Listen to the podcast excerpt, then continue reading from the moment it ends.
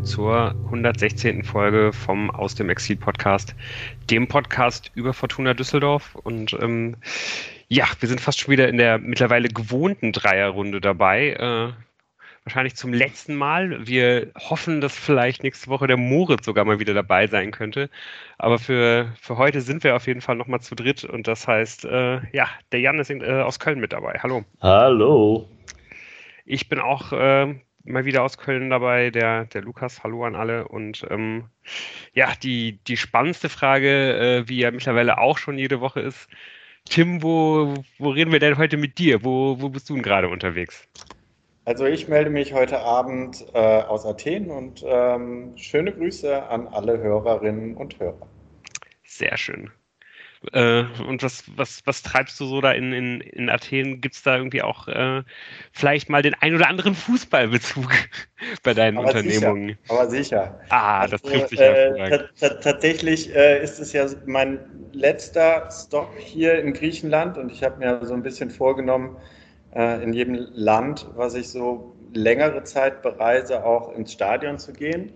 Das hat dann am Samstag auch prima geklappt. Äh, da habe ich Atomitos Athen gegen Atromitos Athen gegen Aris Saloniki im Stadion ähm, mitbekommen. Ein eher schwächeres Spiel, 0 zu 0 ist das Ganze ausgegangen, aber auf den, auf den Rängen war jede Menge los. Ähm, da es auch ein Kräftemessen zwischen einem Athener und einem Verein aus äh, Saloniki war und da generell immer gewisse Rivalitäten eine Rolle spielen. Ähm, so wurde mir das auf jeden Fall berichtet. Warum es dann äh, wahrscheinlich äh, war das der Grund, warum es dann in der Pause zu relativ ähm, gewalttätigen Ausschreitungen kam. Ähm, ja, war ganz interessant aus Entfernung zu sehen, wie die Fans von Atomitos äh, sich verschanzt haben und äh, Feuerwerkskörper auf den äh, Block von Saloniki geschossen haben. Zum Glück wurde das dann nach einer Weile entschärft, aber nicht wirklich durch die Polizei, sondern ich glaube eher dadurch, dass ähm, Atomitos ähm, das Pulver ausgegangen ist generell sind, glaube ich, beide Fangruppen ganz zufrieden gewesen, dass äh, die Polizei das nicht entschärft hat, weil da waren sie sich, glaube ich, ziemlich einig. Ähm, als äh, sehr linksgerichtete äh, Fangruppen und äh, die 12, 13 war rund ums Stadion sehr häufig zu sehen. Ja. Ähm, insgesamt äh, hat dann die Pause 30 Minuten gedauert, danach ging das Spiel dann doch noch zu Ende und äh, es ist beim 0 zu 0 geblieben, relativ unspektakulär. Das Einzige, was vielleicht noch ähm, ganz interessant ist, ist, ähm, dass Aris Saloniki und Fortuna Düsseldorf ähm, zumindest in einer ähm, Art eine Verbindung haben, die ähm, vor ein paar Jahren ähm, kam von Aris äh, Giannis, äh, zu Fortuna. Wurde für eine Saison ausgeliehen und in einer relativ langen äh, Home Story in einem Internetmedium äh, äußerte er sich, dass er relativ zufrieden ist, dass es bei diesem, dieser Laie von einem Jahr geblieben ist und er dann nach Zypern wechseln konnte. Ja. So viel dazu. Schönes, schönes Stadionerlebnis. Ähm, ja. 0-0. Aber jetzt noch was heißt sogenannte Fans jetzt auf, oder Halbangst auf Griechisch? Das, das habe ich jetzt nicht mehr nachgeschaut. Halbangst habe ich leider nicht übersetzt. Sogenannte Fans äh, kann ich äh, kurz nachgucken, aber ich kann es nicht aussprechen. Nein, ich glaube, ihr lasst. Das ist einfach nicht angemessen. Ja, ich würde auch sagen, auch. das können alle, die uns zuhören, äh, gerne zu Hause selbst googeln. ja. aber äh, ja, hast du denn. Aber ähm, Halbangst trifft schon ganz gut, ja, ja. ja, da fühlt man sich ja gleich wie zu Hause. Sehr schön. Hattest du denn äh, neben diesem packenden 0 zu 0 auch, ähm, auch Zeit, das 1 zu 0 der Fortuna gegen, gegen Pauli zu sehen an dem, an dem Wochenende? Ja, das war dann so auf der Fahrt zurück vom Stadion noch äh, ganz elektrisiert von diesem Stadionerlebnis, habe ich mir gedacht, hast du heute 180 Minuten Fußball geguckt und ein Tor ist gefallen. Zumindest eines der schöneren Sorte. Da kommen wir ja gleich nochmal dazu. Ja, wunderbar. Äh, ich hoffe, Jan, du hast das Spiel auch gesehen. Äh, dann würde ich nämlich vorschlagen, wir, wir stürzen uns mal rein in die Besprechung. Ähm, wir haben so ein bisschen den Plan, dass wir es hoffentlich ein bisschen kürzer machen als sonst, damit ihr alle noch ähm, genügend Zeit habt, das heute noch beim Zubettgehen äh, schnell oder morgen beim Frühstück oder beim Duschen irgendwie noch schnell zu hören, bevor es ja morgen schon wieder weitergeht mit der Fortuna. Und ähm, ja, man sehen wird, ob die, ob die Fortuna ihre Siegesserie weiter ausbauen kann. Ähm, die ist nämlich weiterhin intakt, nachdem die Fortuna ähm, ja, den FC St. Pauli mit 1 zu 0 besiegt hat und ja, es dabei geschafft hat, doch den einen oder anderen Ausfall, vor allen Dingen im, Mittelfeld, die er dann noch zu den, zu, zu den ganzen Ausfällen dazu kam, die es ja eh schon gab, irgendwie zu kompensieren. Ich glaube, wie die Fortuna das dann letztendlich aber gemacht hat, da hätte wahrscheinlich auch keiner von euch irgendwie wirklich vorher mitgerechnet, oder? Kann man ja sogar nachhören bei der Besprechung äh, des Spiels, sind wir auf diese Variante nicht gekommen, wobei die Idee mit Karbovnik ins Mittelfeld ziehen, das hatten wir ja schon besprochen, wie man das dann allerdings auffangen würde mit Emanuel Joa als dann linken Schienenspieler. Das hat dann schon etwas überrascht. Ähm und so viel sei gesagt, nicht nur überrascht, sondern auch überzeugt. Ja. Das fand ich ziemlich schon jetzt ein frühes Lob, äh, überragend vom guten Emma Ioa auf links. Also vor allen Dingen defensiv, muss ich sagen. Ja, Wahnsinn. Also der hat eigentlich nur eine kleine Unsicherheit und das ist eigentlich auch schon nach, nach elf Minuten vielleicht die größte Chance, die Pauli überhaupt hat. Ähm, dass, äh, dass man dann halt irgendwie da ein bisschen was vorbereitet, dass er da halt irgendwie erst kurz, kurz schläft, Patterson schläft auch äh, und so wird dann halt dieser, dieser Flankenball nochmal heiß, den Kastenmeier aber ziemlich gut pariert. Danach war das aber, ich fand jetzt offensiv nicht nur immer gut, was, was Emma gemacht hat, aber auf jeden Fall war er unglaublich umtriebig. Und äh, ja, wie du schon sagst, defensiv äh, war das eine unglaublich konzentrierte Leistung, die hätte ich ihm überhaupt nicht zugetraut und ähm, die hat auch direkt fast schon Lust auf mehr gemacht, muss ich sagen. Also ich, ich wünsche mir jetzt fast schon, Emma halt auch mal auf der rechten Wingback-Position auszuprobieren, einfach um zu sehen, ähm, ja, ob, ob das halt auch irgendwie was für ihn ist. Also generell würde ich ihn, glaube ich, jetzt, ähm, weiß ich nicht, ob das jetzt vielleicht morgen gegen Hannover schon so sein müsste, aber so einfach mal als Option ähm, würde ich ihn da vielleicht jetzt schon irgendwie das ein oder andere Mal irgendwie ganz gerne sehen und ähm, ja, bin, bin echt extrem zufrieden, dass er sich da halt irgendwie so ein, ja, so, so immer mehr in den Kader halt hineinzuboxen scheint, egal äh, was, was da irgendwie auch wirklich von ihm verlangt wird. Ja. Ein Träumchen. Appelkamp, Joa. So, so, so, so mag man das doch als Fan. Ja, und zumindest diese erste Halbzeit war insgesamt, glaube ich, sehr unterhaltsam. Auch für den neutralen Fan, den berühmt-berüchtigten. ähm, die Fortuna fängt ziemlich rasant an, hat situativ ziemlich hoch auch St. Pauli versucht, in Bredouille zu bringen, das auch geschafft, ähm, hin und wieder mal das haben beide Mannschaften auch gut gemacht, muss ich sagen, das Anlaufen und da irgendwie Gelegenheiten herauszuarbeiten. Das war äh, Teil der Attraktivität und insgesamt hatte St. Pauli auch schon zu diesem Zeitpunkt relativ viel Ballbesitz. Aber ähm, irgendwie hatte man wieder das Gefühl, auch bei der Fortuna, es gibt einen, einen Spielplan, es gibt eine Überlegung, wie kommt, will man nach vorne kommen und äh, mal mehr oder weniger, aber schon gut äh, klappt das eigentlich in dieser ersten Halbzeit. Können sagen, vielleicht auf beiden Seiten erstmal, aber ähm, die Fortuna ist da durchaus äh, ein Faktor, warum es so unterhaltsam war. Ja, ich finde so, die ersten zehn Minuten gingen eigentlich eher an Pauli, die, die zweiten dann aber eigentlich schon an die Fortuna ja. und das lag äh, vor allen Dingen daran, dass genau wie du schon sagst, dass, dass das Pressing einfach gut funktioniert hat bei der Fortuna.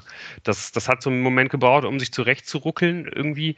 Da mussten dann, glaube ich, äh, Kubniatski und Henning sich vor allen Dingen irgendwie auch so ein bisschen abstimmen, aber die haben, also vor allen Dingen die beiden, aber natürlich die Mannschaft generell hat das, glaube ich, an dem Tag insgesamt sehr gut gegen den Ball gemacht, mit dem Ball nicht immer so sehr, aber gegen den Ball sehr gut, aber vor allen Dingen Hennings und, und äh, Kugnatski vorne. Und da hat man schon auch nochmal gesehen, was, was mit Hennings der Fortuna da eigentlich gefehlt hat, weil der war absolut on point, fand ich, im, im, im, Pressing und vor allen Dingen auch im Gegenpressing, was dafür gesorgt hat, dass, dass man einige sehr hohe Ballgewinne dann irgendwie hatte in, äh, in der Phase vor dem 1 zu 0 schon, sodass das, auch wenn man eigentlich gar nicht so richtige Gefahr entwickelt hat, äh, trotzdem jetzt irgendwie nicht komplett davon überrascht war, einfach weil, ähm, weil man da sehr, sehr griffig war.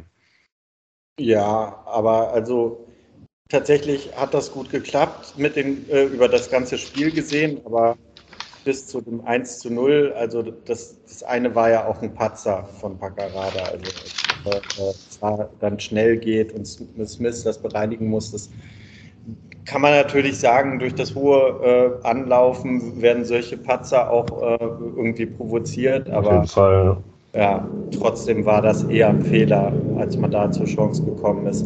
So dass ich sage, die sind stärker aufgekommen, dadurch, dass sie äh, ähm, irgendwie St. Pauli äh, effektiver ähm, gestört haben.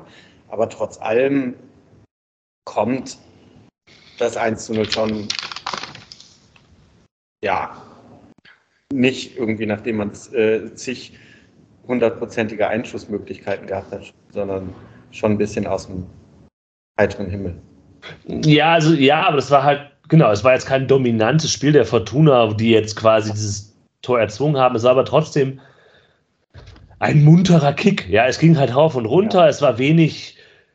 Es waren zwei Mannschaften, die sich nicht hinten reingestellt haben, sondern beide wollten halt, haben offensiv äh, gedacht und das, das hat man halt sofort gesehen. Es war jetzt nicht ein Spiel gegen keine Ahnung, Sandhausen oder so, ja, oder gegen Nürnberg. Beim letzten Heimspiel. Genau. genau. So, genau. Das ist, ja. Ähm, und Aber wenn man das über das gesamte Spiel sieht, äh, wo man halt wirklich sagen muss, äh, insgesamt fand ich das schon, war das ein, äh, ein Spiel auf Augenhöhe, dann zeigt das auch mal wieder irgendwie, welche, welche Nuancen dann doch irgendwie den Ausschlag geben, weil wenn man sich die Tabelle anguckt, dann ist das keineswegs mehr Augenhöhe so. Ne? Und da sieht man mal, wie eng diese Liga eigentlich äh, äh, doch ist. Also St. Pauli ist jetzt, glaube ich, äh, kurz vorm Abstiegsplatz ähm, ja. und deutlich distanziert. So. Ja. Ähm, ja. Also ja, unbedingt. Ne? Also man, man sieht ja auch gerade bei diesem 1 zu 0, dass dann halt irgendwie äh, bestimmte Kleinigkeiten halt irgendwie entscheiden und ähm, ja, gar nicht unbedingt die, ähm, ja, dann irgendwie, dass, dass man da irgendwie komplett überlegen ist, sondern einfach, dass man halt ein bisschen wacher im, im, im Kopf ist und dann halt eben doch auch die individuelle Klasse. Weil, ähm, ja, ich meine, generell kann man, glaube ich, ja Kastenmeier für dieses ganze Spiel loben. Man kann ihn auch für die letzten Spiele loben. Wahnsinn, wir, haben ihn, wir, haben ihn, eigentlich ja auch schon nach dem Kiel-Spiel fast ein bisschen zu wenig äh, hochleben lassen, finde ich, weil der ein, ein, ein großer Faktor ist. Ähm, aber der, der Moment ist natürlich absolut herausragend. Er sieht natürlich direkt die, die Möglichkeit, die sich da bietet, scheucht seine Mannschaft nach vorne, drischt den Ball halt genau äh, an, an den richtigen Ort. Und auch wenn, wenn halt, ich finde, dass halt ähm, Kovnatski und Hennings sich jetzt da im, im, Pressing ganz gut verstanden haben. Normalerweise harmonieren die aber nicht so gut zusammen. Also so dieses typische bei, bei zwei Stürmern, einer geht dem Ball entgegen, der andere geht sofort lang. Das klappt bei den beiden sehr häufig irgendwie nicht so, sondern die stehen sich dann doch eher ein bisschen auf den Füßen. Mm, aber ich hoffe, dass das jetzt irgendwie vielleicht äh, ja langsam sich auch irgendwie noch weiter verbessert, weil in dem, in dem Moment läuft es absolut perfekt. Äh, Kubianski leitet den Ball da halt weiter und ähm, ja, Hennings äh, natürlich mit seiner unnachahmlichen Schusstechnik. Falls irgendjemand in letzter Zeit vergessen haben sollte, dass der einen unfassbar starken linken Huf hat, äh, der wurde daran äh, jetzt nochmal ganz deutlich erinnert. Und man muss natürlich auch sagen, also das, es gibt ja so Tore, über die freut man sich so ganz generell einfach, weil es halt ein Tor ist für die Fortuna. Und es gibt Tore, die geben einem ein wohliges Gefühl wie äh, eine gelbe Karte für Botzek oder eine Finkrätsche oder irgendwie sowas. Und das gehört auf jeden Fall dazu, weil es einfach so ein Identitätstor quasi quasi ist. Aber äh, ja, was man halt auch sagen muss, das ist einfach auch ein ganz dicker Torwartfehler. Also das ist eine, das ist eine Fußarbeit vor, äh, vor dem Schuss von Hennings, die eigentlich fast nicht zweitligawürdig ist. Das tut mir echt leid, aber das ist ein riesen Patzer. In dem Augenblick, wo Hennings ausholt zum Schuss, ist der Ball eigentlich schon fast nicht mehr zu halten, wenn, wenn Hennings den richtig ja. trifft und der trifft ja. den richtig. Aber der, der Torwart steht komplett falsch es gibt ja dann auch nochmal 20 Minuten später eine, eine, ähnliche Situation, wo er es ein bisschen besser macht, aber auch nicht perfekt. Ähm, ja, also da, da hat die Fortuna auf jeden Fall ganz, ganz viel Glück und da müssen viele Sachen zusammenkommen, damit, damit dieses Tor fällt. Äh, ja, nicht zuletzt, ähm, ja, äh, nämlich irgendwie auch die Anwendung einer, einer Regel, die uns, glaube ich, allen noch nicht so richtig bekannt ist. nee, tatsächlich nicht. Also ich glaube, da haben einige gelernt, so wie ich das gelesen habe. Ähm, ich habe nämlich gedacht, ja, es hat Abseits. Da brauche ich ja. ja. gar nicht jubeln. Das sieht man ja mit bloßem Auge, dass der im, aus dem Abseits kommt und plötzlich wird wieder angepfiffen. Ja, hä? Krass, das überhaupt nicht was. Aber anscheinend, Fortuna-Spieler wissen das offenbar, bei den St. Pauli-Spielern bin ich mir nicht so sicher, ob die das wussten, äh, gibt es bei Abschluss keinen Absatz. Das ist wie beim Einwurf. Äh, ja. Also muss ich auch ganz ehrlich sagen, da war ich auch erstaunt. Äh, habe nur, nur darauf gewartet, dass irgendein Zeichen kommt. Ja, dann steht es 1-0 und ähm, in, in der Folge ist auch eigentlich äh, erstmal sichtbar, dass äh, St. Pauli dieser Rückstand erstmal getroffen hat. Also ohne da zwingend zu werden, ist Fortuna äh, in den kommenden ja, knapp zehn Minuten ähm, weiter Feld überlegen und ähm, dem 2 zu 0 näher als St. Pauli einer Reaktion. Ähm, aber dann so ab der 30. Minute reißt für 10 Minuten so ein bisschen der Faden. St. Pauli kommt stärker auf.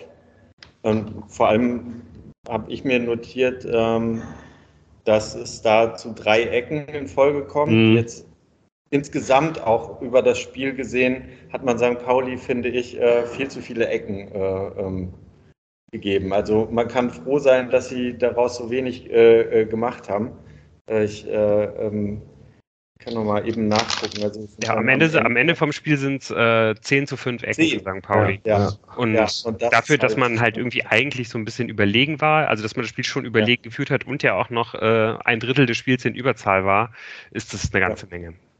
Ja. Es gibt, es gibt noch was anderes, was mir so ein bisschen, so zwei Sachen, die mir aufgefallen sind und was auch damit reinspielt, warum St. Pauli da in dieser Phase ins gute Spiel kommt. Und vielleicht wird es dann auch in der zweiten Halbzeit ein Grund, warum St. Mhm. Pauli im Spiel bleibt. Es gibt in diesem Dreier-Mittelfeld mit Appelkamp, ähm, Hendricks und Karbovnik ein gewisses Ungleichgewicht, glaube ich. Also ähm, gerade in so diesen Situationen, die jetzt keine Umschaltsituationen sind und auch es gibt immer wieder so Situationen, wo, wo eigentlich Hendricks fast alleine da auf weiter Flur ist. Auch weil Karbovnik Bälle verliert oder Fehlpässe spielt. Also er fällt von den dreien am ehesten ab, muss man sagen. Und dann fehlt halt in diesem ja, Sechserraum der Fortuna oder halt in dem Raum vor dem, vor dem Strafraum, fehlt einfach, einer. Äh, das, äh, das hat St. Pauli dann nicht ausnutzen können mit einem Tor, aber ich glaube, das hat immer dazu geführt, ähm, dass, dass die da Gelegenheiten hatten ähm, und da mehr kreieren konnten, als es vielleicht äh, der, sonst der Fall gewesen wäre. Henriks hat das gut gemacht, aber ich glaube, da war eine kleine, kleine Umwucht in dem Spiel, wobei ich auch nicht sagen weiß, wie man die hätte aufheben können. Das Einzige ist eben, dass wir haben ja gesagt, Karbovnik mal zu sehen auf den defensiven Mittelfeldpositionen, wo er sich selber sieht. Überzeugend war es nicht. Ähm, muss man sagen, bei Appelkamp fand ich noch spannend, das ist der zweite Punkt, den ich machen will ähm, dass er sich halt häufig so auf die Linksverteidigerposition hat fallen lassen im Spielaufbau und sich da angeboten hat. Das fand ich ganz interessant. Ähm, also er insgesamt auch mit einer, auch einer guten Leistung, gute Ball, Passquote und so weiter, fand ich auch immer wieder auffällig äh, im Spiel. Auch in den letzten Wochen. Also wir haben so ein bisschen wir sind so ein bisschen davon abgekommen an Appelkamps Leistung, quasi eine No Shinta, No Party. Aber äh, diese Siege der Fortuna in den letzten Wochen waren, gingen auch immer einher. Ja, Huhn und Ei ist immer die Frage mit guten Appelkamp-Leistungen. Und ich glaube, habe das Gefühl, dass Tune und Appelkamp so ein Gefühl füreinander entwickelt haben, was der eine kann, äh, oder dass, dass man vielleicht jetzt doch tatsächlich Appelkamp eine, eine Rolle zugestehen kann und ihm, ihm, ihm auch was zutrauen kann in diesem Spiel. Das waren so zwei Aspekte, die beide aus Mittelfeld gemünzt sind, äh, die ich die ich mir noch aufgeschrieben habe, allgemeiner Natur. Genau. Ähm, sehe ich auch so, Karbovnik äh, äh, hat seine Chance da bekommen, aber ich bin schon froh, dass äh, Marcel Sobotka morgen wieder zur Verfügung steht. So, ja. Genau, weil der läuft nämlich halt, also Sobotka verliert diese Bälle nicht so und er läuft halt besser die Räume zu. Ähm, das, ja. das war vielleicht dieses Raumgefühl, geht, geht ihm da auch noch ab. Aber gut, es war sein erstes Spiel ja, vielleicht genau. Zeit, ja. Aber du sagst, geht ihm da auch noch ab. Das ist natürlich auch so die Sache. Man darf halt nicht vergessen, äh, dass ja, der Kapovnik halt einfach noch ein junger, entwicklungsfähiger Spieler ist und ähm, ja, möglicherweise ja auch äh, auf der Sechserposition noch äh, zulegen könnte, was er aber, glaube ich, nicht muss. Also ich gehe davon aus, dass Sobotka morgen wieder spielt, aber dazu kommen wir dann vielleicht später.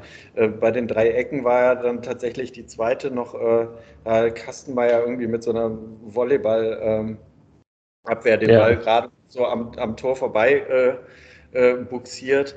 Also äh, da war eine tatsächlich noch ähm, sehr gefährlich. Und dann aus, aus dieser Druckphase ähm, von St. Pauli äh, heraus kommt dann genau diese Szene, die du eben angesprochen hast, ne? Wo Hennings im Prinzip äh, das Spiel ähm, ja, entscheiden kann. Fragezeichen? Ja, zumindest vorentscheiden kann. Ne? Mhm. Also ich finde auch, also eigentlich ist es ja genau das Richtige, was Fortuna da macht. Man ist halt irgendwie abwartend. Äh, der besagte Mur mit Ali-Fußball von vor äh, zwei oder drei Wochen. Ähm, Hendricks kommt dann halt in, in diese Umschaltsituation, spielt sofort lang auf den startenden Hennings, der ähm, ja einfach eigentlich eine viel, viel bessere Position noch hat als, als beim 1 zu 0. Der kann wirklich frei auf den Torwart zulaufen aus dem linken Halbraum raus. Und ähm, ja, macht dann eigentlich auch das Richtige, die, die, die Innenseite zu nehmen aus äh, 16, 18 Metern, weil, weil der äh, Torwart der Paulianer schon wieder die, äh, die kurze Ecke offen lässt. Allerdings, der, der, der Ball, ich weiß gar nicht, ob Hennings das wirklich macht oder ob er vielleicht den Torwart sogar tunneln will, aber der Ball geht wirklich, der hat quasi auch diese beiden Optionen, weil die Beine auch offen sind. Und er wählt wirklich genau die Mitte und trifft dann halt, äh, trifft dann halt das rechte Bein. Ähm, also da, da, da wäre viel möglich gewesen. Also ich glaube auch, wenn, wenn, wenn Hennings da wieder, wieder mit dem Spann durchzieht, ist, ist die Wahrscheinlichkeit, dass der reingeht, auch, äh, auch nicht, gar, nicht, gar nicht so gering das ist irgendwie auch so ein kleiner Kritikpunkt für dich, den man bei Hennings dann irgendwie manchmal machen kann. Oft nimmt er aus sechs, sieben Metern, wenn, äh, wenn eine Ecke schon geöffnet ist, äh, nimmt er den Vollspann und trifft dann halt irgendwie den Ball nicht so richtig. Aber wenn er dann irgendwie mal aus, aus 20 Metern schießt, dann nimmt er jetzt hier auf einmal die Innenseite. Da hätte er sich dann da doch mal irgendwie auf seine große Stärke den Vollspann äh, berufen sollen. Oder bin ich da jetzt ein bisschen zu, äh, zu anspruchsvoll und zu negativ schon wieder? Nein, nein, also ich, das ist. Es wird er selbst genauso sehen. Ja. Er ist ja selbst sein größter Kritiker, würde, äh, ne, um eine Floskel. Wahrscheinlich stimmt das gar nicht, ähm, aber äh, hier, hier einzubringen. Aber also ich bin, ich bin relativ froh, dass wir hier äh, gerade einen äh, Sieg besprechen und man äh, einfach einen Haken hinter diese Situation machen kann und die drei Punkte am Ende doch gesagt waren. Genau, es braucht nämlich nicht viel Fantasie, äh, um sich vorzustellen, dass dieses Spiel auch anders ausgeht. Ja. Und es gibt einen Bruch in diesem Spiel, der heißt Halbzeit. Äh, die zweite Halbzeit ist dann nämlich ein bisschen anders, ähm, obwohl die Fortuna eigentlich, so wie ich mir das notiert habe, gar nicht so schlecht aus der Halbzeit rauskommt. Äh, es gibt so ein paar Gelegenheiten, die zu was hätten werden können. Ansonsten, ja, Standard St. Pauli, aber so richtig viele Notizen habe ich mir nicht gemacht. Ähm, bis es dann zu dieser Rudelbildung kommt in der 58. Minute, wo ich glaube, David Kovnatski vielleicht die richtige Wortwahl einfach auch gewählt hat, man weiß es nicht, ähm, aber es zu einem klaren, klaren Tätigkeit ko kommt ähm, und es dann einfach Rot für St. Pauli gibt. Allerdings führt das für dieses Rot jetzt nicht unbedingt zu einem Bruch im Spiel, nicht so wie die Halbzeit, sondern St. Pauli macht eben das, was eine zurückliegende Mannschaft, die Ambitionen hat, macht, drückt drauf auf den, auf den Ausgleich und die Fortuna kann, und das ist keine Übertreibung, wirklich gar nichts machen mit dem einen Mann mehr. Also das ist vielleicht sogar etwas, was man kritisch würdigen muss oder worüber diskutieren muss, wie schlecht die Fortuna mit dieser äh, Überzahlsituation eigentlich ausgegangen, äh, umgegangen ist. Ja. Also ja, das stimmt auch. Also kann natürlich auch vielleicht ein bisschen daran liegen, dass dass man irgendwie ganz unwillkürlich irgendwie doch Kräfte sparen, also ein bisschen Kräfte gespart hat im Blick auf die englische Woche und irgendwie gedacht hat, okay, wir, wir verteidigen schon das ganze Spiel eigentlich gut genug und äh, sind halt dann gefährlich, wenn Pauli uns die Möglichkeiten gibt. Mit zehn Mann können die uns halt gar nicht so große, also können die halt eben auch nicht volles Risiko spielen. Also konzentrieren wir uns halt weiter auf das Verteidigen das, das hat ja dann eben auch funktioniert, aber dass man halt wirklich so wenig Gefahr entwickelt hat, da, da hast du komplett recht. Das, das, das kann eigentlich nicht sein. Also man hat ja wirklich eigentlich in der zweiten Hälfte nur eine richtige Chance und das ist ja sogar vor dem Platzverweis. Ja. Äh, ähm, diese, diese Chance vom Elfmeter von, von, von, von Pettersson, also wie Emma, ich glaube, wir haben da, glaube ich, auch letzte oder vorletzte Woche drüber geredet, dass er das ja oft eigentlich sehr, sehr, sehr gut macht, dass wenn ja. er sich dann halt durchsetzt und er auf seinen linken Fuß geht, dass er dann mit links den Ball in den Rückraum legt und dann steht endlich mal jemand da Verrückterweise, ja. Äh, Christopher Peterson, der macht das sogar auch gut. Nur kriegt halt irgendwie ein Paulianer halt noch, die, noch, noch sein Bein dazwischen, sodass der Ball halt abgefälscht wird und zwar eigentlich unhaltbar für den Keeper, der aber trotzdem es halt irgendwie schafft, noch sein Bein ja. hochzureißen, was ein unfassbar guter Reflex ist. Ich habe ja. das im Stadion auch nicht wirklich verstanden, was da passiert ist, wie dieser Ball nicht reingegangen ist, ob der irgendwie am Pfosten war, es war nicht nachzuvollziehen für mich, dass es der Torwart hätte sein können, noch aus der Position, die, die ich da hatte und äh, ich war ja auch nicht der Einzige, der verwirrt war, denn der, äh, die, die Stadionregie hat ja auch schon die, die Torhymne äh, kurz, kurz, kurz spielen lassen und auf der Anzeigetafel stand ja auch schon Tor für die Fortuna und so. Ja, und Pettersson war auch schon quasi abgedreht zum Tor. Pettersson drehte auch schon ab. ja, das, äh, das kam für alle etwas überraschend, dass, dass man da halt irgendwie das Spiel nicht zugemacht hat. Aber ja, genauso überraschend war, dass es die Fortuna es dann halt eben auch mit dem Mann mehr in Überzahl es halt nicht schafft, dieses, dieses Spiel zuzumachen. Wobei ich auch eigentlich sagen muss, dass ich diesen, diesen Wechsel von Tune dann kurz danach als Reaktion ganz, ganz spannend fand. Ich, also ich, ich habe kurz überlegt, was er sich da wohl bei, bei gedacht hat, irgendwie Kujuba zu bringen, der endlich ja. mal wieder ein paar Minuten bekommt und dann dazu noch als Stürmer. Aber dann irgendwann fand ich die Idee eigentlich ganz charmant, so dass man sich halt genau das gedacht hat. Ne? Man, man, man steht gut, man verteidigt eigentlich gut und der, der große Kritikpunkt von Tune ist ja eigentlich immer gewesen an Bar, dass, ähm, dass er halt im Mannschaftsverbund einfach ähm, ja irgendwie noch nicht wach genug ist, ähm, da gegen den Ball irgendwie zu arbeiten. Aber wenn man dann halt schon mal die Möglichkeit hat, quasi mit einem Mann mehr zu spielen, dass er ihn dann halt quasi als, als freien Spieler, also quasi als äh, stürmender Libero sozusagen benutzt und ihm halt äh, ja quasi dann einfach die Freiheiten gibt, ihn sich, sich vorne an der Mittellinie position, zu, zu positionieren und, und durchzustarten, wenn es geht. Aber genau an Kujuba würde ich nämlich auch festmachen, dass die Fortuna es nicht geschafft hat, mit diesem einen Mann mehr umzugehen. Kujuba hat vier Pässe gespielt in diesem Spiel. Vier in noch insgesamt 27 Minuten, die er gespielt hat. Und von denen ist keiner angekommen. Ja. Und ich habe mich, das ist jetzt eine Frage an dich, Lu, der im Stadion war, gefragt, woran liegt das dann, dass der überhaupt gar nicht keinen Ball bekommt? Also ist es tatsächlich die Fortuna, die ihn nicht einsetzen kann, oder hat er sich auch selber nicht gut bewegt? Weil du hast es ja selber schon umschrieben, der ist irgendwie so da als freier Spieler vorne drin. Vielleicht ist das genau das Problem gewesen. Also von der Idee ganz gut, aber er hat es vielleicht nicht gut umgesetzt. Ja, fällt mir sehr schwer, da mir jetzt was zu, also da jetzt, da jetzt ein, ein, ein Urteil mir dazu erlauben. Ich würde sagen, es war halt ein bisschen was von beidem, was jetzt natürlich äh, nicht so ein befriedigender Take ist.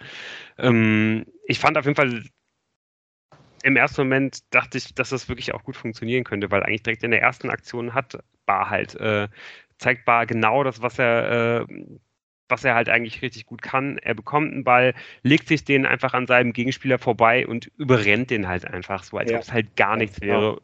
Und da dachte ich halt so, alles klar, das ist genau der perfekte Mann jetzt für diese Situation. Man ja. ist halt der Mann mehr.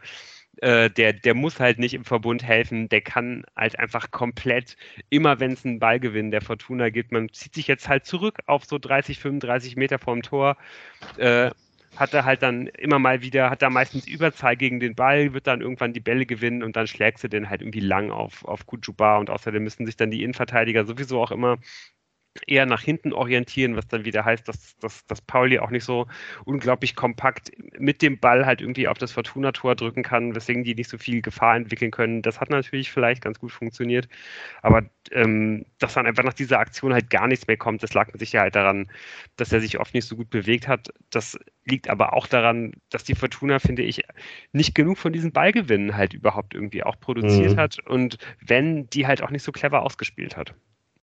Genau, man hat tatsächlich äh, auch, äh, finde aus meiner Sicht, äh, ähm, für einen Mann mehr äh, St. Pauli viel zu viel Ballbesitz äh, gewährt und ähm, sich so ein bisschen darauf verlassen, ähm, dass bei hohen Bällen äh, Christoph Klara einfach alle Bälle rausköpft. Weil was der auch wieder an dem Tag da hinten alles bereinigt hat in einer Ruhe und Abgebrühtheit, als würde er das seit Jahren machen. Das war schon auch äh, ein starkes Spiel wieder von Clara. Und ich glaube, man kann sagen, die Fortuna hat eben dann auch eine gute Abwehrleistung. Ähm, Kastenmeier insgesamt ist das, ist derjenige, der sicherlich deutlich dazu beigetragen hat. Und vielleicht auch das Quäntchen Glück, dass äh, St. Pauli in einigen Situationen quasi auch das Glück gefehlt hat, äh, um um das Tor zu machen. Ne? Also klar, St. Pauli ärgert sich, äh, auch zu Recht. Wir hätten hier mehr mitnehmen können, aber c'est la vie. Die Fortuna ja. kennt das Problem. Ja. ja, das ist eben auch wirklich einfach, glaube ich, eine, eine von den Sachen, die man halt da jetzt mitnehmen kann. Das ist jetzt, das ist einfach so wichtig, dass die Fortuna es jetzt endlich schafft, diese Spiele zu gewinnen, wo man halt nicht drückend überlegen ist. Das ist jetzt das zweite Spiel in Folge, wo man sagen kann, okay, das muss halt nicht mit einem Sieg enden. Hm, die gewinnt man aber trotzdem und das, das hat der Fortuna halt in, in der ersten Saisonhälfte der bisherigen auf jeden Fall gefehlt und es macht halt eben eine Spitzenmannschaft aus, um jetzt hier nochmal die nächste äh, Phrase äh, zu, zu dreschen und äh, zu planieren hier.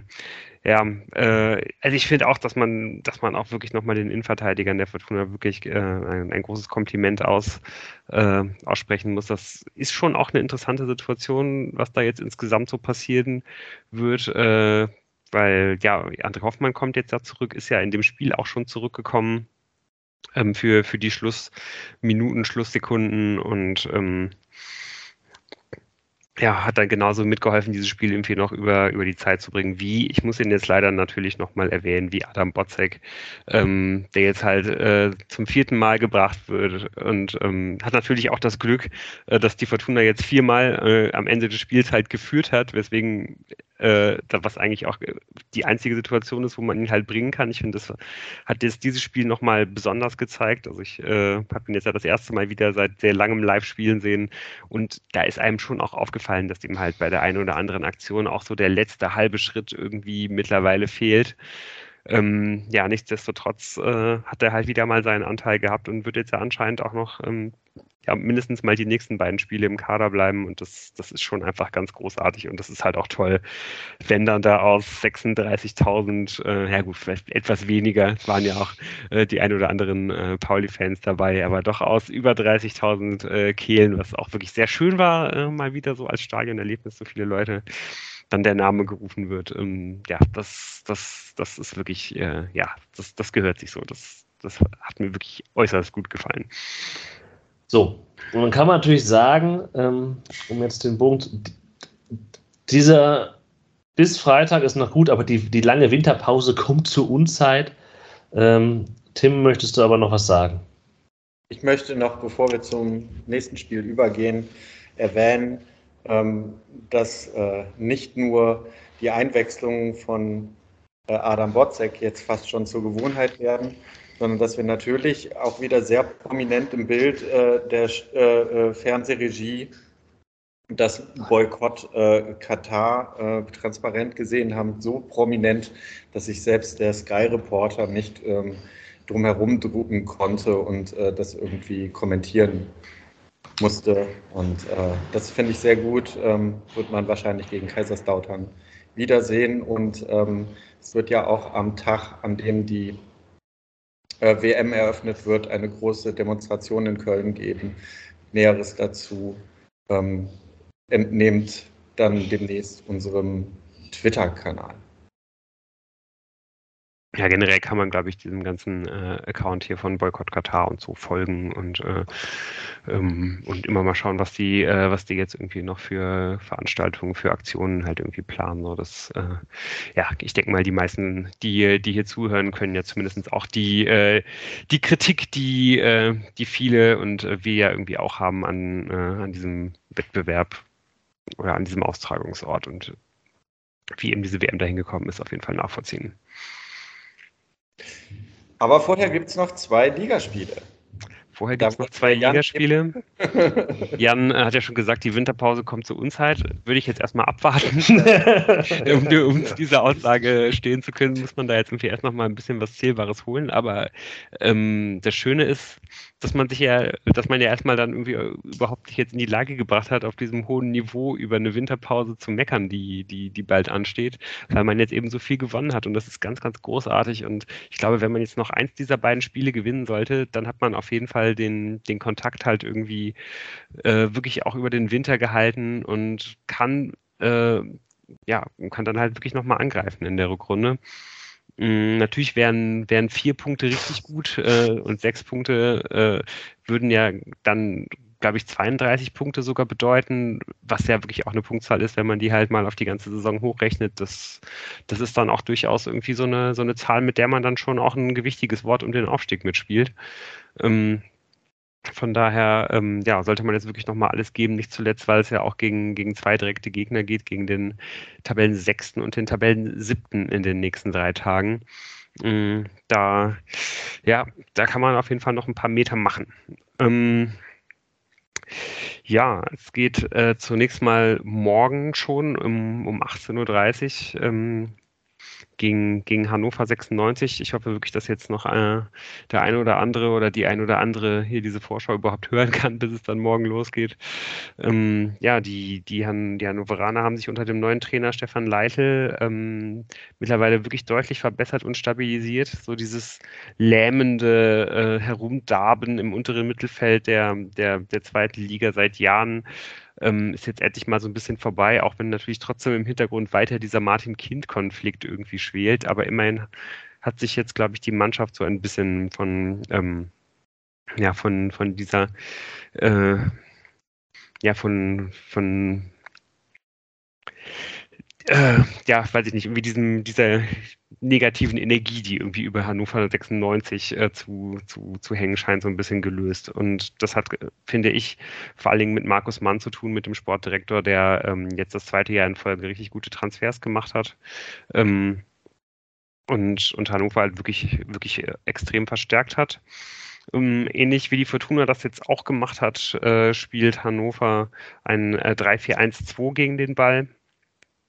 Das heißt, die, es ist sehr, sehr gut möglich, dass die Mannschaften sich ähnlich wie das auch am Ende der letzten Saison schon war, beim 0 zu 0 im Niedersachsen-Stadion, dass die Mannschaften sich ziemlich neutralisieren und dass dann das Spiel, äh, wie wir kennen es, vor allen Dingen in den Strafräumen äh, entschieden wird, weil nämlich auch Hannover nicht irgendwas total Krasses oder Besonderes macht, sondern ähm, ja, eigentlich auch bei sehr, sehr vielen Statistiken in, in der Mitte ist. Man, man hat immer so 50 Prozent Ballbesitz, man schlägt irgendwie normal viele Flanken, man macht normal viele äh, Zweikämpfe, alles solche Sachen, man hat normale Laufwerte. Also das ist, das ist alles nicht besonders, aber man hat eben relativ gute Einzelspieler.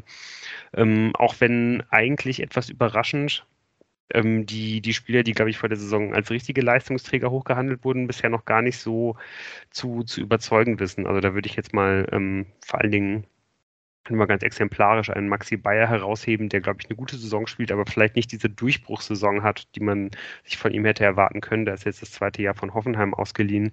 Auch ansonsten sind da äh, ein paar Neuzugänge, ähm, wie Besuschkow zum Beispiel, die, die sicherlich noch viel, viel mehr im Tank haben. Der, äh, der Unsung Hero, den man, ähm, ja, der, der, glaube ich, so ein bisschen für den Erfolg von Hannover bisher ähm, verantwortlich ist, über den aber gar nicht geredet wird, ist Fabian Kunze ein defensiver Mittelfeldspieler, den man von Arminia Bielefeld geholt hat, der mir auch ehrlich gesagt gar nicht so viel gesagt hat, aber der äh, ja einfach grundsolide Leistungen als Aggressive Leader auf der 6 abreißt, hat schon sieben gelbe Karten, äh, ziemlich physisch, über 1,90. Ähm, da ist, glaube ich, sehr gut, dass man ähm, da jetzt zumindest einen Adam, äh, ja, einen Adam Botzak natürlich auch in der Hinterhand hat, aber ich, äh, dass man vor allen Dingen einen Marcel Sobotka zurückbekommt, damit nicht Karbovnik und Appelkampf sich so viel mit dem auseinandersetzen müssen. Ähm, ja, was noch ganz, ganz spannend ist, äh, da gibt es bei, bei Hannover wird im Augenblick viel gemäkelt, weil in den letzten zwei, drei Spielen mal wieder Hendrik Weidand mehr gespielt hat und jetzt auch wieder gestartet ist ähm, der wirklich das äh, absolute Paradebeispiel für diesen äh, Schrank-Mittelfeldspieler ist, der Wandspieler, der, der wirklich einfach vorne die Bälle festmacht, wie, wie, wie bei vielen Mannschaften. Aber der, der ist wahrscheinlich wirklich der Spieler, äh, sorry to say, mit der, mit der schlechtesten Technik äh, von, von allen Mittelstürmern in der zweiten Liga. Ähm, aber äh, wenn er dann mal spielt, ist er halt jemand, der eben diese Bälle festmachen kann und äh, der sich da an den Innenverteidigern über 90 Minuten extrem abarbeitet. Und ähm, ja, das geht natürlich aber immer auch immer so ein bisschen auf Kosten der Spielkultur, ähm, was aber nicht, nicht bedeutet, dass der, dass der Hannoveraner beste Torschütze auf die Bank äh, gehen wird. Der wird natürlich spielen. Und wer ist es? Es ist natürlich Harvard Nielsen, äh, der schon sechs Tore gemacht hat und natürlich auch bester Scorer insgesamt ist, weil er, glaube ich, auch schon die eine oder andere Vorlage gegeben hat.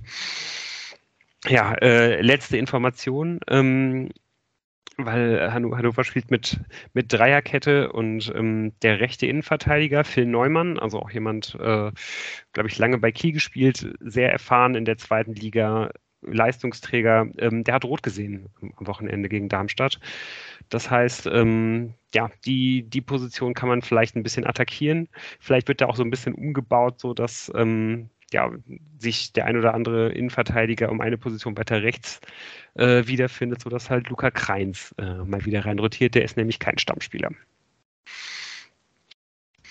Gut, das ist die Situation äh, zu, von, von Hannover. So viel zu morgen. Aber direkt am Freitag geht es ja weiter. Und ähm, ja, da geht's, da geht's gegen Kaiserslautern und ähnlich wie, wie, wie bei Hannover würde ich auch bei Kaiserslautern sagen, ähm, dass man da offensiv vor allen Dingen darauf achten muss, die, die linke offensive Seite so ein bisschen klein zu halten. Bei Hannover ist das äh, Derek Köhn, der, ähm, glaube ich, auch ein Neuzugang ist, der, der technisch, glaube ich, extrem versiert ist. Und bei, bei Kaiserslautern ist das Kenny Redondo. Mhm. Kaiserslautern spielt allerdings einen ganz, einen ganz anderen Fußball und ähm, ja, das hat vor allen Dingen mit einem Mann zu tun und das ist Dirk Schuster. Dirk Schuster ist der Trainer von Kaiserslautern und der, äh, ja, ich höre Jan schon kichern im Hintergrund. ist ja, äh, weiß ich, wenn man das sehr gut mit ihm meint, könnte man ihn vielleicht als eine Art deutschen äh, José Mourinho bezeichnen. äh, in der Art und Weise, äh, ähm, also Mourinho in seiner Hochphase, weil es vor allen Dingen um, um, um Defensivfußball geht und halt eben auch darum, ähm, ja, sehr viel psychologisch, glaube ich, zu arbeiten. Also sich halt äh, vor seine Mannschaft zu stellen, äh, extrem viel irgendwie mit den, mit den Medien halt irgendwie zu, äh, ja, zu, zu spielen und vor allen Dingen eben auch der, der eigenen Mannschaft ständig einzureden, dass sie der absolute Underdog ist. Also das ist wirklich, wenn man sich so ein bisschen querliest, äh, in jedem Artikel Artikel über Kaiserslautern, äh, wo, wo es ein Schuster-Zitat gibt, äh, wird darauf äh, Bezug genommen, dass man der Underdog ist, dass die Favoritenrolle klar verteilt ist und so weiter und so fort. Und so spielt Kaiserslautern auch. Man steht sehr tief in einem 4-2-3-1-System, auch das altbacken und äh, traditionell wie nur irgendwas. Äh, kloppt, die Bälle, äh, kloppt die Bälle hinten raus auf Terence Boyd, der ähm, eine richtig gute Saison spielt. Ja, auch hier wieder der, äh, ja, der Wandspieler hat auch schon sieben Tore gemacht. Der legt ab und dann wird umgeschaltet und das machen die, das machen die Lautere richtig gut. Die sind mit Abstand die beste Umschaltmannschaft in der, in der zweiten Liga. Da muss die Fortuna höllisch aufpassen, ähm, weil die Lauternner das halt wirklich richtig, richtig gut machen und ähm, da vor allen Dingen eben mit Redondo, aber auch mit äh, äh, auf der anderen Seite Jean Zimmer schnelle Spieler haben, die, äh, die das dann mal auf, äh, ausnutzen können, wenn sie, wenn sie eine Lücke haben. Mhm. Ausgerechnet. Ja, ausgerechnet ist sowieso äh, ein Wort, das man sich jetzt halt schon mal in seinen Entwürfe-Ordner Ordner bei Twitter packen könnte, wenn man beim Spiel irgendwas tweeten möchte, weil ähm, es Lautern hat ganze fünf Ex-Fortunen im Kader und davon spielen vier halt auch äh, normalerweise von Anfang an. Der fünfte wird normalerweise eingewechselt. Dieser fünfte ist äh, LTL, Lex Tiger, Lex Tiger Lobinger hat ja auch schon sein erstes Zweitligator mittlerweile erzielt, natürlich gegen den HSV. Wie sollte es anders sein? Ja? Sollte es anders sein. Ähm, aber sonst, ähm, ja, spielen wirklich sogar die anderen Fortunen eigentlich alle immer.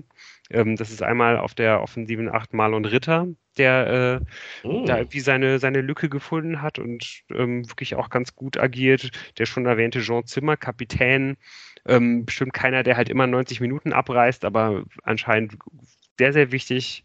Ähm, ja, wie gesagt, äh, immer mit seiner Schnelligkeit zu beachten. Das wissen wir ja als Fortun auch immer noch, dass er, dass er die hat.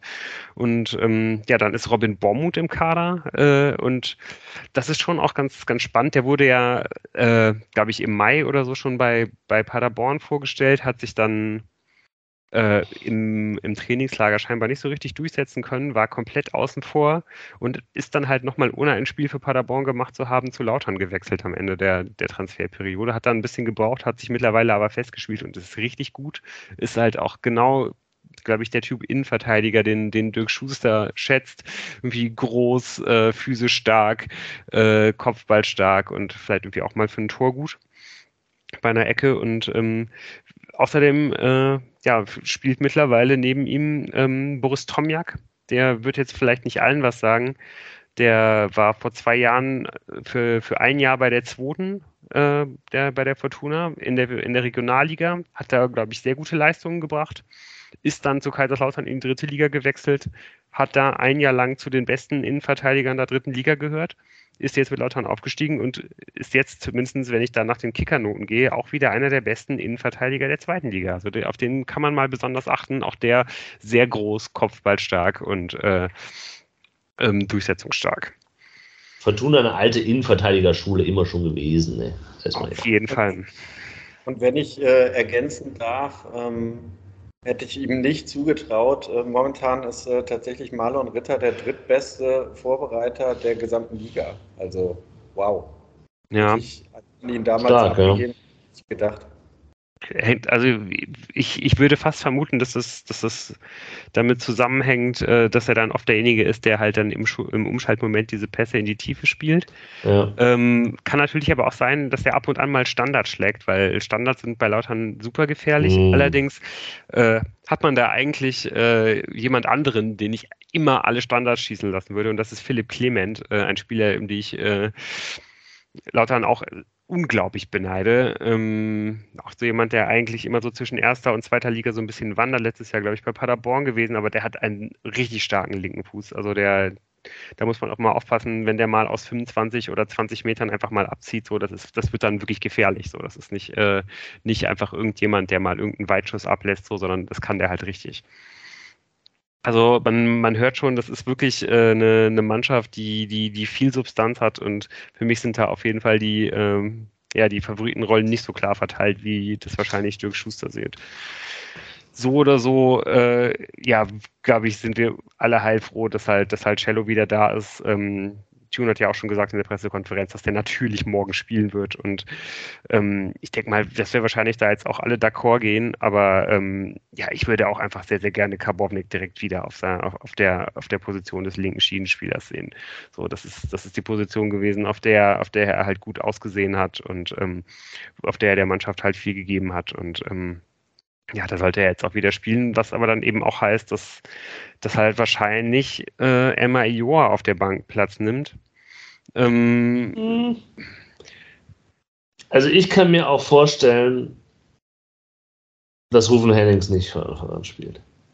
Ja, also ich glaube, die eine oder andere Überraschung wird es bestimmt eh geben, da man jetzt da wirklich sehr, sehr behutsam mit diesem, mit dem, mit dem Kader in dieser englischen Woche halt irgendwie umgehen muss. Ja. Allerdings, naja, das ist ja die Frage, ob man behutsam mit dem Kader umgehen muss, wenn du nur noch zwei Spiele hast, danach zwei Monate nichts. Du kannst jetzt auch sagen, ja, okay, für die zwei Spiele kannst du halt alles raushauen. Ähm, das kriegt man halt schon hin. Ja. Also man sollte allerdings nicht vergessen, ähm, dass natürlich äh, erst am Freitag dann die WM-Nominierung von Rufen Hennings äh, äh, über die Medien rausgeht und äh, da sollte man jetzt nichts riskieren. Also ein, ich glaube, ein Ruven Hennings ist der Erste, der das Boykott Katar äh, äh, dahin gehängt hat. Der hat schon, der geht einfach nicht mehr dran. Das wäre, weiß gar nicht, äh, wo, wo äh, Meinst du, der hat Jogi Löws Nummer geblockt, oder was? Jogi Löw ist es ja nicht mehr. Stimmt. Ich habe aber auch gerade ah, Scheiße. Okay. Ähm, also. Wer eine Unterschrift von Rufen Hennings haben will, muss am 20. auf die Demo kommen. Ja. Ja, das weiß man. Ja, genau, genau. So ähm, behaupten wir jetzt einfach blöd irgendwo hin. Aber ich denke, das ist etwas, worauf man achten kann. Ähm, ansonsten bei Umschaltmannschaften macht es halt Sinn, äh, drei Leute hinten rumlaufen zu haben, die mit absichern. Es macht Sinn, Hannover zu spiegeln. Ich habe, glaube ich, auch 1-1 getippt, weil ich mir irgendwie in Hannover, ich traue dieser Siegesserie nicht ganz und ich finde Hannover schon stark. Es ist das was du hast gesagt, ich kann mir das gut vorstellen, dass man sich da so ein bisschen neutralisiert, aber vielleicht beide Mannschaften ein Tor machen. Ähm, und ich, ich glaube, das sind zwei wirklich, es sind zwei wirklich entscheidende Spiele und danach ist halt diese dämische Scheißpause, äh, weil eigentlich kann man, wenn das halbwegs läuft, ist man danach richtig, richtig heiß äh, auf die Saison, äh, weil dann könnte wirklich was gehen. So ähm, gegen direkte Konkurrenten, da werden richtig die Sechs-Punkte-Spiele rausgemacht. Ähm, oben die Mannschaften sind auch nicht so super sattelfest alle. Also ähm, das ist jetzt, sind jetzt schon echt zwei, zwei interessante Spiele. Ja, ja also 100 Prozent. Auch äh, vier Punkte noch bis zur Winterpause, dann wird das eine mindestens vier Punkte. Dann wird das eine richtig, richtig ähm, lange Winterpause, weil man eigentlich möchte, dass es sofort weitergeht. Ähm, die wird eh lang, aber ja, ich hoffe ja, dass es vier plus mehr Punkte werden aus den zwei Spielen. Ja, und ich glaube weiterhin, dass es psychologisch unglaublich wichtig ist, äh, dass man nicht auf einem der Aufstiegsplätze steht, sondern dass man mit so geringem Abstand wie möglich auf Rang 4 ist. Man gewinnt jetzt am besten beide Spiele, steht aber auf Rang 4 äh, und ähm, ja, denkt dann halt irgendwie, okay, so eigentlich läuft alles gut, aber was wir gemacht haben, war halt noch nicht gut genug. Aber mm. wir müssen unbedingt so weiterarbeiten und äh, ja, und während, während halt andere Vereine, Klammer auf, HSV, die ganze Winterpause Zeit haben, auf die Tabelle zu gucken und sich zu überlegen, was wohl im April passieren wird oder im März. Ja, du äh. meinst, man muss mit Dirk schustern, wenn es darum geht. Genau. Genau. Okay. Nun gut, wir werden es sehen. Ähm, morgen 18.30 Uhr, ähm, gleiche Zeit am Freitag, am 11.11. .11. Äh, und dann wird es von uns eine Folge zu diesen beiden Spielen geben und auf jeden Fall auch eine Hinrunden-Rückblicksfolge geben. Und dann gibt es noch 27 Sonderfolgen, die Moritz alleine äh, gestalten wird. Und dann sehen wir uns, naja, wir schauen dann nochmal. Äh, was noch passieren kann, wird. Genau. Somit haben wir dann auch enthüllt, warum äh, die lange Abstinenz er bastelt ja, natürlich. Der bereitet gerade richtig vor. Ja. Der ist sonst ja. wo auf Recherchereise. Aber so oder so, also wird halt unsere Folge, wo wir das Hannover und Lautern-Spiel behandeln, nicht unsere letzte Folge in diesem Jahr sein. Wie viele dann da noch kommen, das äh, ja, wird dann die Zeit zeigen. So sieht's aus. Ähm, mach's gut. Hört das eben unter der Dusche oder sonst wo. Vielleicht nicht unter der Dusche, weil lange Duschen ist, ist schlecht äh, mit, mit Gas und so. Äh, und das ist mal wieder eine viel, viel zu längere Folge geworden, als wir wollten. Aber äh, macht's gut. Wir sehen uns. Hören uns. Ciao, ciao.